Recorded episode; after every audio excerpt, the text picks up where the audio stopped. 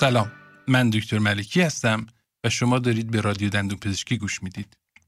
ما توی رادیو دندون پزشکی به چالش‌ها و موضوعات مدیریتی حوزه دندون پزشکی سرک میکشیم و سعی میکنیم مفاهیم مدیریتی رو با مثال‌های عینی و قابل لمس در اختیار دندون پزشکای عزیز قرار بدیم. توی فصل اول این پادکست میریم سراغ دندون پزشکای تازه فارغ التحصیل و به سوالات شایع سالهای اول فعالیت حرفه‌ای این گروه جواب میدیم. توی اپیزود قبلی در مورد این صحبت کردیم که کجا مطب بزنیم بهتره و امروز توی اپیزود هفتم در مورد هزینه‌های راه‌اندازی مطب با هم صحبت میکنیم.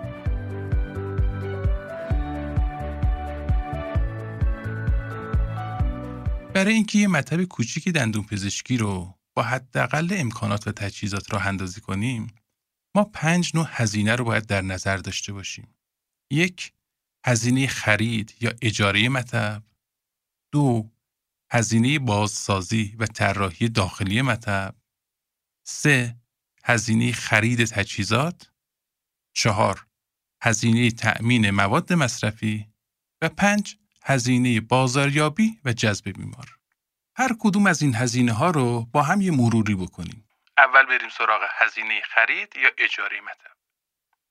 اگه قرار باشه یه جواب کوتاه یک کلمه به این سوال بدم که مطب رو بخریم بهتره یا اجاره کنیم، بدون هیچ تردیدی جواب من اینه که حتماً بخرید. ولی در عمل و واقعیت پاسخ به این سوال اینقدرها هم ساده و قطعی نیست. اول بریم سراغ این که چرا جواب من قطعاً خریده. مطب اجاره‌ای 3 ایراد اساسی داره. اول اینکه دلت نمیاد هزینه کنی برای طراحی داخل مطب، چون فکر میکنی این هزینه‌ها بعد از اتمام قرارداد اجاره کاملاً از بین میره و شما ضرر میکنی. پس خودتو مجبور میکنی جایی مشغول به کار شی که تأسیسات و زیرساختش استاندارد نیست، طراحیش و فضای کلی مطب با سلیقه شما سازگاری نداره و بیماراتون هم ممکنه به خاطر طراحی نچندان مناسب مطب به شما یا برچسب خسیس بزنن یا بد سلیقه. دومین ایراد اصلی مطب اجاره اینه که صاحب مطب منتظره مطب شما بگیره و تا میتونه اجاره مطب رو ببره بالا، چون در واقع خودش رو در کارکرد و سود شما سهم میدونه و حق خودش میدونه که از این سود سهم بیشتری رو مطالبه کنه. ایراد 3 اینه که اگه نتونی با صاحب ملک برای تمدید قرارداد اجاره توافق کنی، ممکنه مجبور شی ملک رو خالی کنی و یه دندون پزشک رقیب بیاد توی مطب آماده شما و هر آنچه رو که شما کشتی درو کنه. حتی تصورش هم دردناکه. غیر از این ایرادات بزرگ مطب اجاره‌ای، یکی دیگه از دلایل اصلی جواب قطعی من برای خرید مطب اینه که خرید مطب علاوه بر این که نگرانی شما رو در مورد معایب مطب اجاری از بین میبره، در واقع یه سرمایه گذاری در بازار ملک محسوب میشه و با توجه به تورم‌های زیادی که تو چند سال اخیر تجربه کردیم، یه جورایی حفظ ارزش دارایی شما هم به حساب میاد. حالا ببینیم چرا وقتی کفه ترازو اینقدر به نفع خرید مطب سنگینه، بعضی وقتا مجبور میشیم گزینه بدتر رو انتخاب کنیم و بریم سراغ اجاره مطب. شاید اصلی ترین دلیل اینه که پول خرید مطب رو نداریم و نمیخوایم به خاطر نداشتن پول استقلال حرفه‌ای و افتتاح مطب خودمون رو عقب بندازیم. دلیل بعدیش ممکنه این باشه که فکر کنیم اگه پولی رو که میخوایم برای خرید مطب هزینه کنیم توی بازارهای مالی دیگه سرمایه گذاری کنیم، سود خیلی بیشتری گیرمون میاد.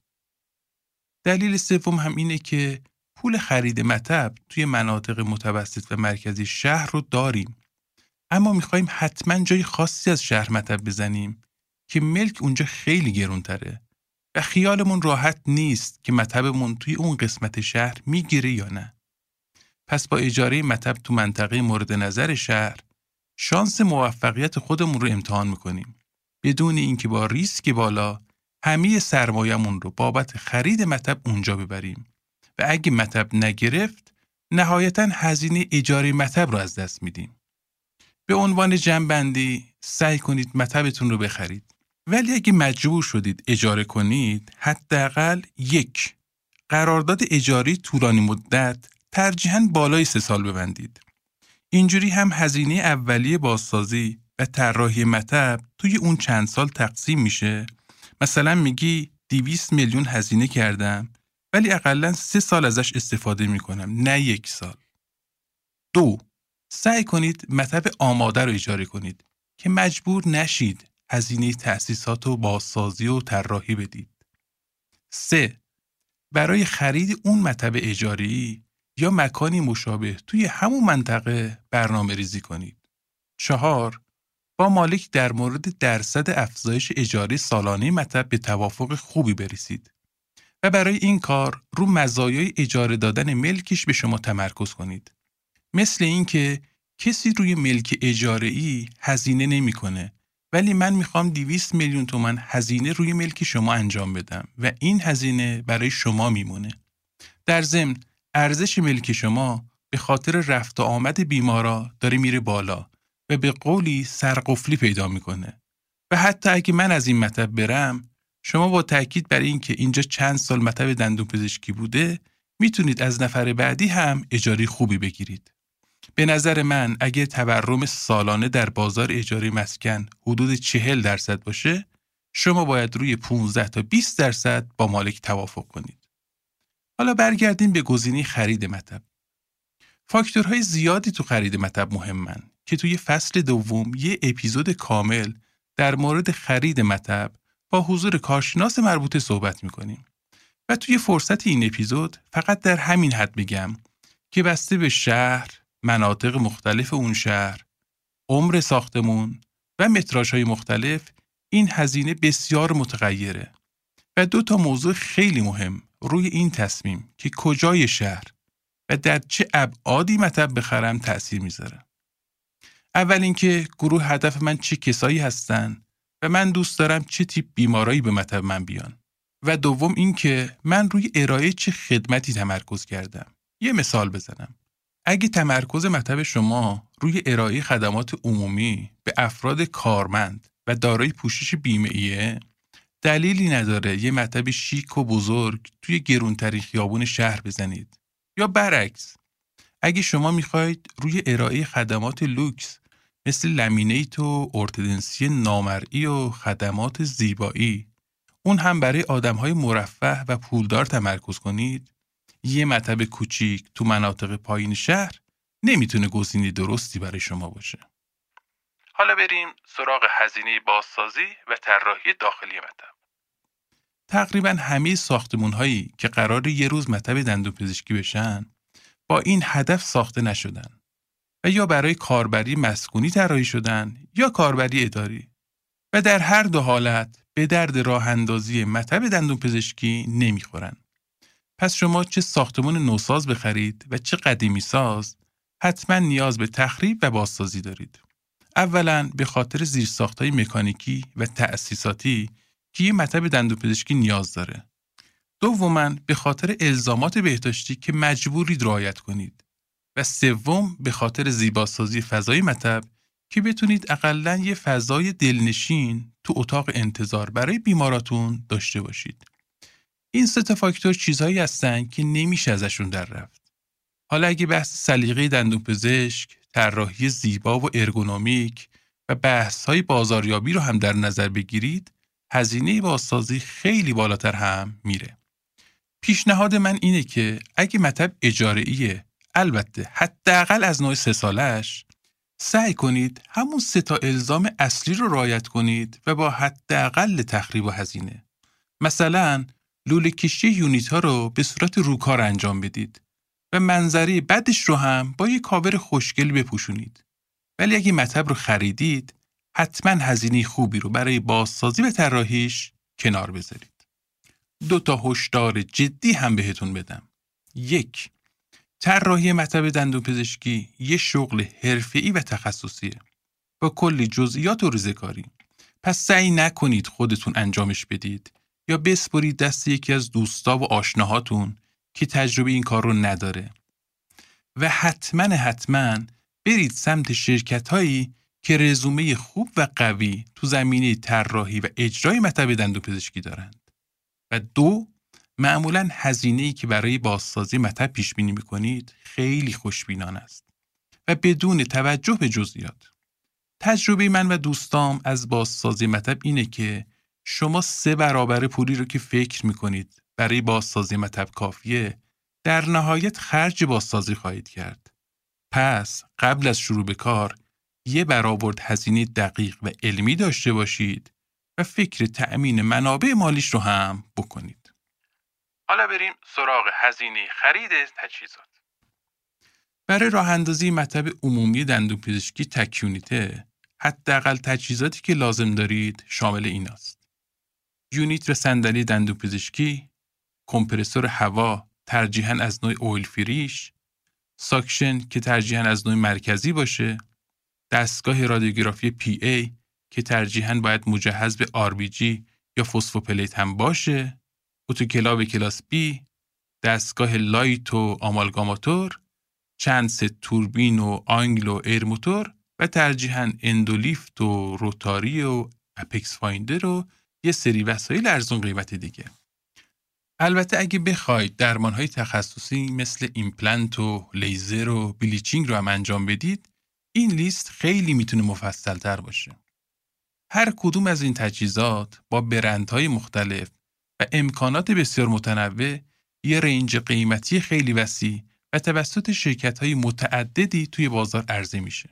از طرف دیگه به دلیل تورم خیلی زیادی که تو کل جامعه و به تبع اون تو بازار تجهیزات دندون پزشکی وجود داره، قیمت این تجهیزات دائما در حال تغییره و نمیشه مبلغ مشخصی رو به عنوان هزینه خرید تجهیزات اصلی مطب دندون پزشکی برآورد کرد. ولی اگه در زمان راه اندازی مطب قیمت این تجهیزات اصلی رو استعلام کنید و یه 20% هم برای خرید سایر تجهیزات بهش اضافه کنید، عددی که دستتون میاد تقریباً 1 برآورد واقعی و درسته. برای کاهش هزینه‌های تجهیز مطب، گزینه خرید تجهیزات دست دوم هم وجود داره که با توجه به تجربه شخصیم اصلاً توصیهش نمی‌کنم. و اما یه توصیه جدی. اگه می‌خواید طی چند سال آینده مطب خودتون رو راه اندازی کنید، سعی کنید آروم آروم تجهیزات اصلی مطب مثل اتوکلاو، دستگاه رادیوگرافی، چند ست توربین و آنگل و ایر موتور و کلاً وسایل گرونی که خیلی هم حجم نیستن رو بخرید و کنار بذارید. حالا بریم سراغ هزینه تأمین مواد مصرفی. با 5 تا 10% هزینه خرید تجهیزات اصلی مطب شاید بشه به اندازه 3-4 ماه اول حتی بیشتر مواد مصرفی مورد نیاز مطب دندون پزشکی رو تهیه کرد. خبر خوش اینه که مصرف این مواد معنیش برای شما درآمد جاریه. پس خیلی نگران این جنس هزینه ها نباشید. هزینه 5، هزینه بازاریابی و جذب بیماره. تمام هزینه های سنگینی که تا حالا راجبش صحبت کردیم، اگه بیماری برای درمان به شما مراجعه نکنه، اتلاف سرمایه است و هیچ درآمدی براتون به همراه نداره. پس باید یه برنامه بازاریابی خلاقانه و مؤثر برای جذب بیمار داشته باشید. بهترین روش بازاریابی تو دنیا بازاریابی دهان به دهانه. به این معنی که شما یه درمان با کیفیت به بیمار ارائه بدین، ایشون از کار شما کاملا راضی باشن، در مورد شما با دوستاشون حرف بزنن و شما رو به اونها معرفی کنن تا شما یه بیمار جدید پیدا کنید. ولی این روش خیلی زمان بره و به درد کوتاه مدت شما نمیخوره و نمیتونین به عنوان روش اصلی جذب بیمار اون هم اول راه اندازی مطب روش حساب کنین. توی فصل 2 پادکست در مورد ماهیت بازاریابی، ارزش، استراتژی و میزان کارایی انواع روش‌های بازاریابی به صورت مفصل صحبت میکنیم. ولی به طور خلاصه اینو تو ذهن داشته باشید که بازاریابی فقط تبلیغات نیست، فقط فروش هم نیست، فقط پیدا کردن مشتری هم نیست، بلکه شامل همه اینا میشه، شامل کلی مطلب دیگه هم میشه. توی یک برنامه بازاریابی موفق، شما یک بازار و گروه هدف رو شناسایی میکنید، نیاز اصلی اون گروه رو تشخیص میدید و محصول یا خدماتتون رو برای پاسخ به اون نیاز مشخص طراحی می‌کنید و در واقع یه ارزش به مشتری ارائه میدید که راضی بشه پولش رو بهتون پرداخت بکنه. روش‌های مختلف بازاریابی رو میشه به دو دسته کلی آنلاین و آفلاین تقسیم بندی کرد. بازاریابی آنلاین شامل روش‌هایی که از بستر اینترنت استفاده می‌کنه، مثل بازاریابی محتوایی آنلاین، راه‌اندازی سایت و تمرکز بر روی SEO، حضور در شبکه‌های اجتماعی چه به صورت مستقل و چه از طریق چهره‌های تاثیرگذار و تبلیغات کلیکی آنلاین. بازاریابی آفلاین روی بسترهای غیر از اینترنت تمرکز میکنه، مثل چاپ تراکت و بروشور و بیلبورد یا تبلیغ در روزنامه‌ها و مجلات یا اینکه حضور در برنامه‌های رادیویی و تلویزیونی. هرچند این دو روش بازاریابی خیلی جاها به هم گره میخورن، مثل چاپ بروشور تبلیغاتی که تو انتهای صفحه آدرس سایت و شبکه‌های اجتماعی خودمون رو هم می‌نویسیم. علاوه بر استفاده مستقیم از این روش‌ها، تولید محتواهای آموزشی، برگزاری رخدادهای مهم و حضور در مراسم‌های ویژه به عنوان اسپانسر هم جزو استراتژی‌های بازاریابی محسوب میشن. برای انتخاب بهترین روش بازاریابی، باید به گروه هدف، کانال‌های ارتباطی با اونها و ارزش پیشنهادی شما برای اون گروه توجه کنید. مثلا اگه شما تمرکز خودتون رو گذاشتین روی درمان اووردنچر و با تیراژ بالا و گروه‌های درآمدی متوسط، چاپ بروشور و پخش تراکت در مجاورت کانون‌های بازنشستگان خیلی منطقی تره تا تمرکز روی بالا آوردن SEO مطلبتون. امیدوارم که مطالب این اپیزود براتون مفید باشه و تو مسیر راه‌اندازی مطلب بهتون کمک کنه.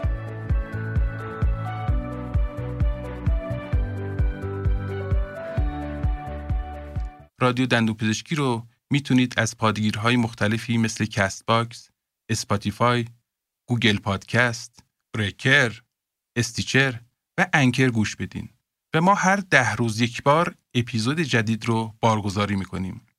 اگه مطالب ارائه شده براتون مفیده، به ما گوش بدید و ما رو به سایر دوستان و همکاران هم معرفی کنید و کمک کنید که پادکست بیشتر شنیده بشه.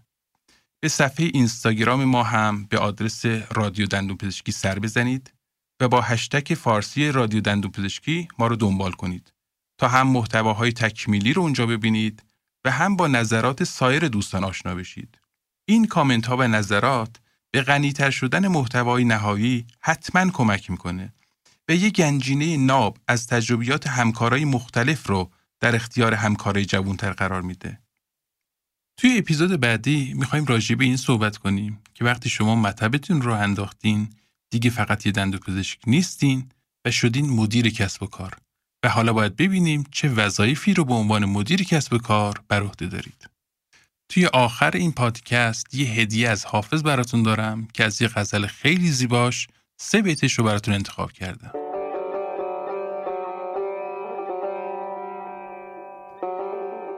مرا عهدیست با جانان که تا جان در بدن دارم، هواداران کویش را چو جان خویشتن دارم. به کام و آرزوی دل چو دارم خلوتی حاصل، چه فکر از خبث بدگویان میان انجمن دارم. الا ای پیر فرزانه مکن عیبم ز میخانه، که من در ترک پیمانه دلی پیمان شکن دارم. حق نگهدارتون.